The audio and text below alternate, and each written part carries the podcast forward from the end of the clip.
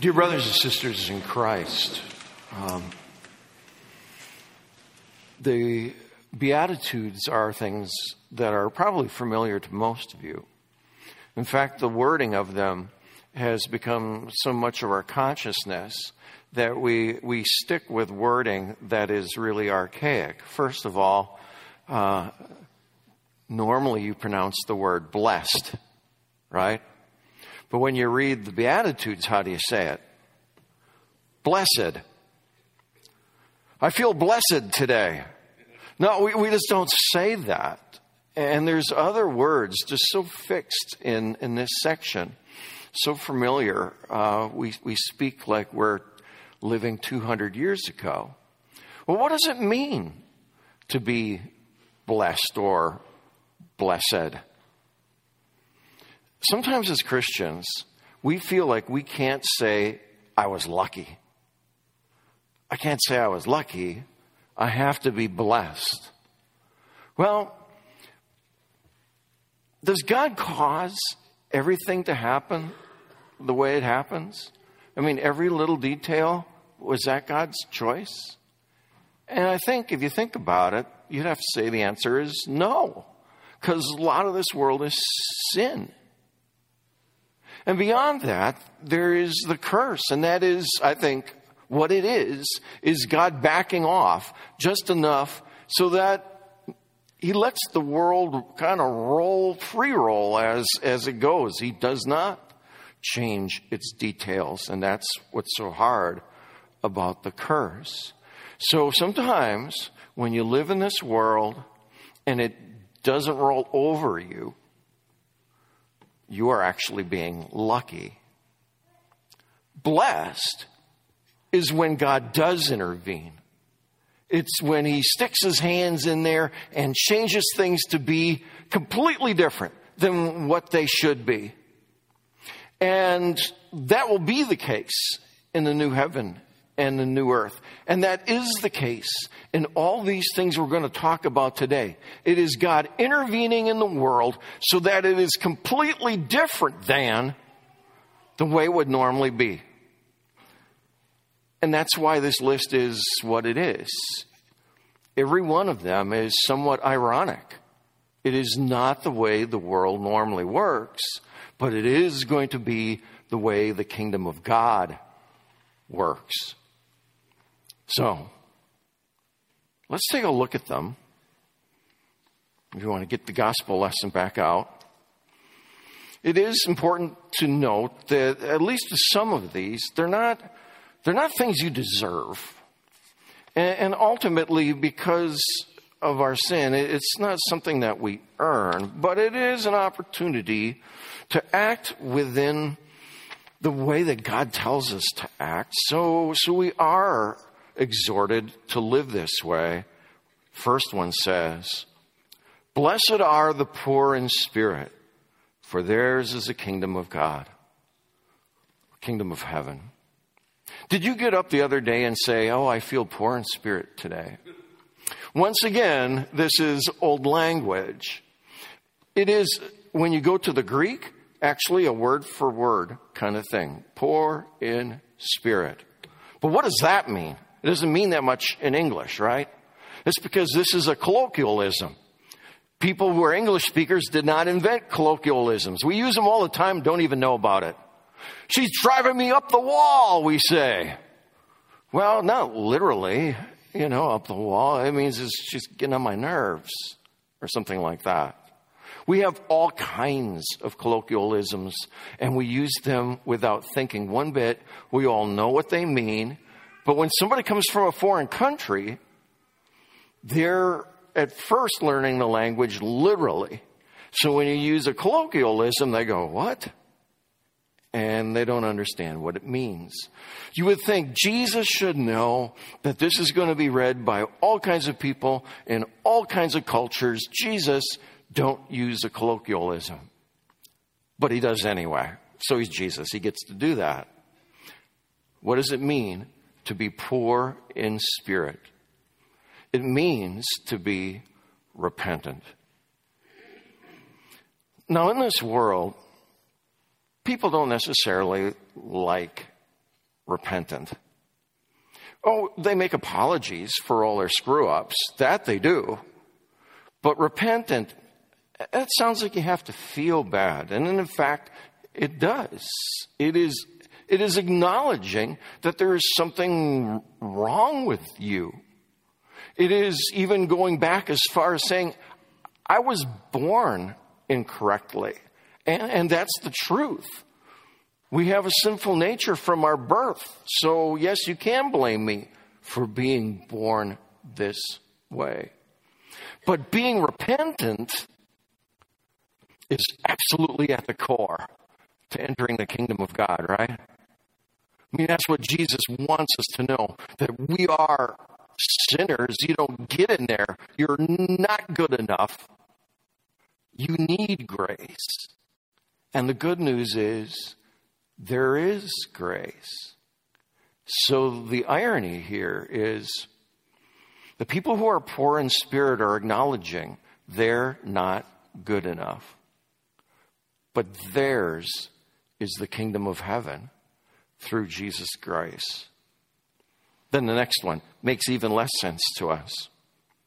Blessed are they who mourn, for they shall be comforted. Nobody likes mourning. Mourning means you lost something big. Mourning typically means that you lost a loved one, but it doesn't have to be just restricted to that. What's so great then about mourning? Because if, if the person you lost was in Christ and you are in Christ, there's going to be this day, this day of glorious, exciting meeting again. Right?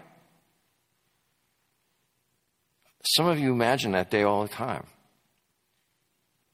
That's blessed to be able to have that, to be able to know that you have that coming. But I'd like for you to think a little bit broader about mourning. Mourning simply means that you are saddened because you care. Do you look at the world and do you see all its pain? And do you care? Do you mourn that there are homeless? Do you mourn that there is mental illness? Do you mourn that there is war? Or is it like, yeah, whatever, not bothering me. Well, blessed are you if you care. If you know about the world and look at this world and it kind of breaks your heart. Because someday we're going to move into the new earth. We're going to move into heaven and it's not going to be that way anymore. And you will notice all those differences and you will rejoice in all those differences because you cared about them here. Blessed are those who mourn. And then another one with a strange word in it. Blessed are the meek, for they will inherit the earth. I was going to stand up there and say, nobody says meek anymore. I never say meek. And then I was watching the news and they were having a on the street description of, of the guy who, who shot up uh, the, the Chinese New Year celebration in Los Angeles, that one. And his neighbor described him as meek. And I thought, man, you're ruining my sermon. Meek does not mean shy. And I think this guy meant shy. Meek does not mean passive. Better word for meek, in this context anyway, is gentle. Blessed are the gentle, for they will inherit the earth. Do the gentle inherit the earth today? Is that how you take over nations by being gentle? No. The aggressive, the ruthless take over the earth today. The litigious take over the earth today. But that's not going to stay. that way. Because when God makes it all new and his people all new, the people who will be moving in will all be gentle. Next one. Blessed are those who hunger and thirst for righteousness, for they will be filled. In a way, there's a colloquialism there too. You don't get a growly tummy. You don't get a dry mouth for righteousness. But that statement, hunger and thirst, that, that speaks of a drive, that speaks of a desire. I want righteousness. That's what I want. And do we? Well, if we do, even a little, that need is fulfilled on multiple levels. When you're connected to Christ, you get right away righteous. Right before God, when He looks at you, He says, My righteous child, even if nobody else does. As you move along through this world and you, you uh, follow the Holy Spirit's lead and you learn as the Holy Spirit teaches you through God's law what's valuable, you can take on the divine nature. You can grow in righteousness. So if you want it, it's there to be had. And then as we get into the new heaven and new earth, as we get into the current heaven, what will we be? We'll be transformed to be righteous. And shouldn't we hunger and thirst for that today? Jesus says, if you're wise, you will be. If you want to be blessed, you will be. Blessed are the merciful, for they will be shown mercy. This is less ironic, I would say, than, than the others. Being merciful is sometimes valued in this world, but it certainly isn't a characteristic that you would say runs real deep in this world. But, but here is what we need to be merciful to other people, forgiving to other people, because what's going to happen for us? God's going to show us complete forgiveness, complete mercy when we really deserve something else. Blessed are the pure in heart, for they will see God.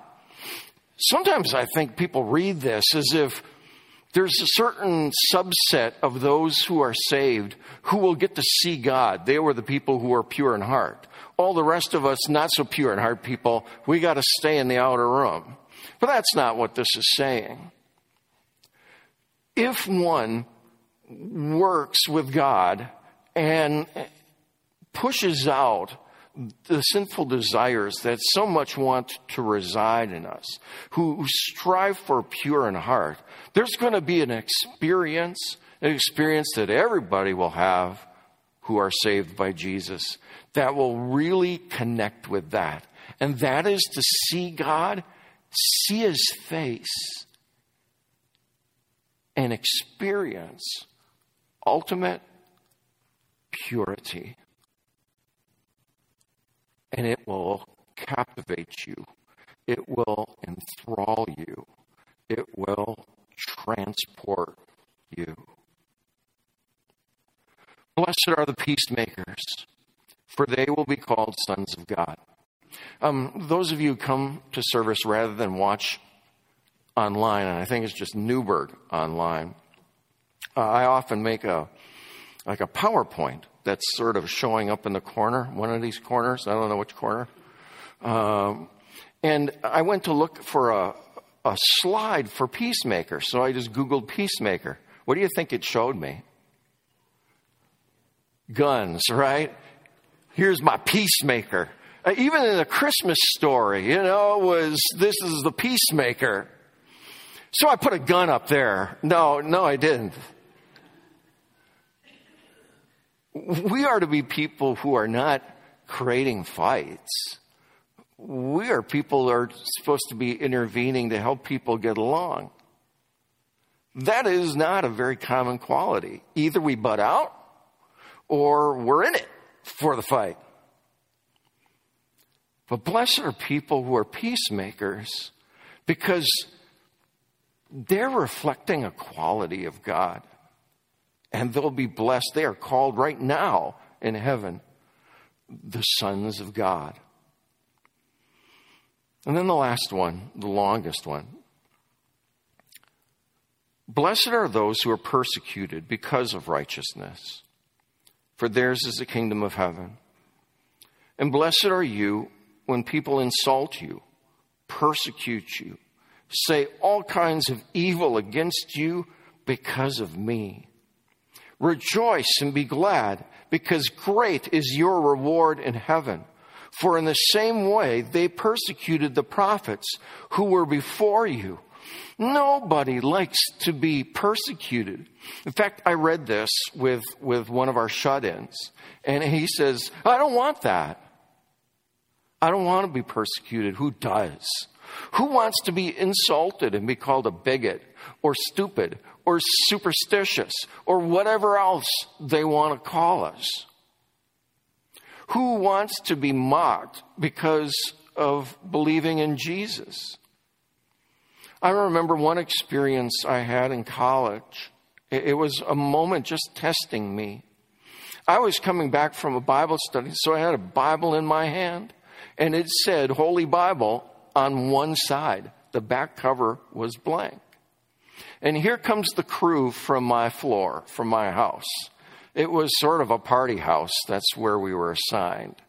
And they were all looking at me, and I'm carrying this book, and I had the chance to just flip it so that the blank side was out. And I knew it was a test, and so I kept Holy Bible pointing out.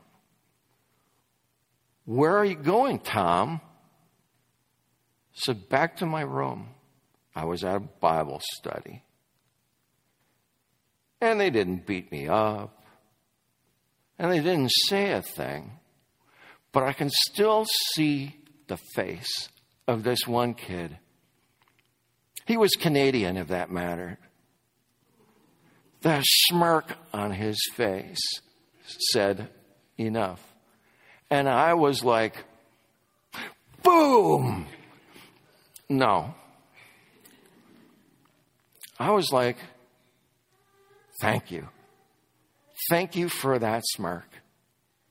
May people smirk. If people want to call me a zealot, a Bible thumper, whatever, if it's because of Jesus and they mean it pejoratively, thank you very much. If people want to throw stuff at my house or, or do much worse, thank you. Because I know there, there's brothers and sisters, they, they face much worse. Their children are kidnapped and forced to marry in another religion. Their churches are burned down.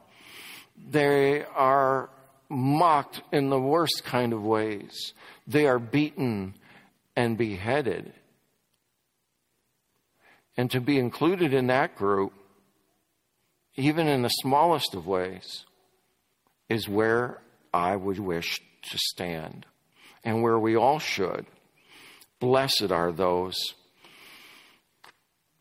who are not ashamed of righteousness, who are not ashamed of Jesus.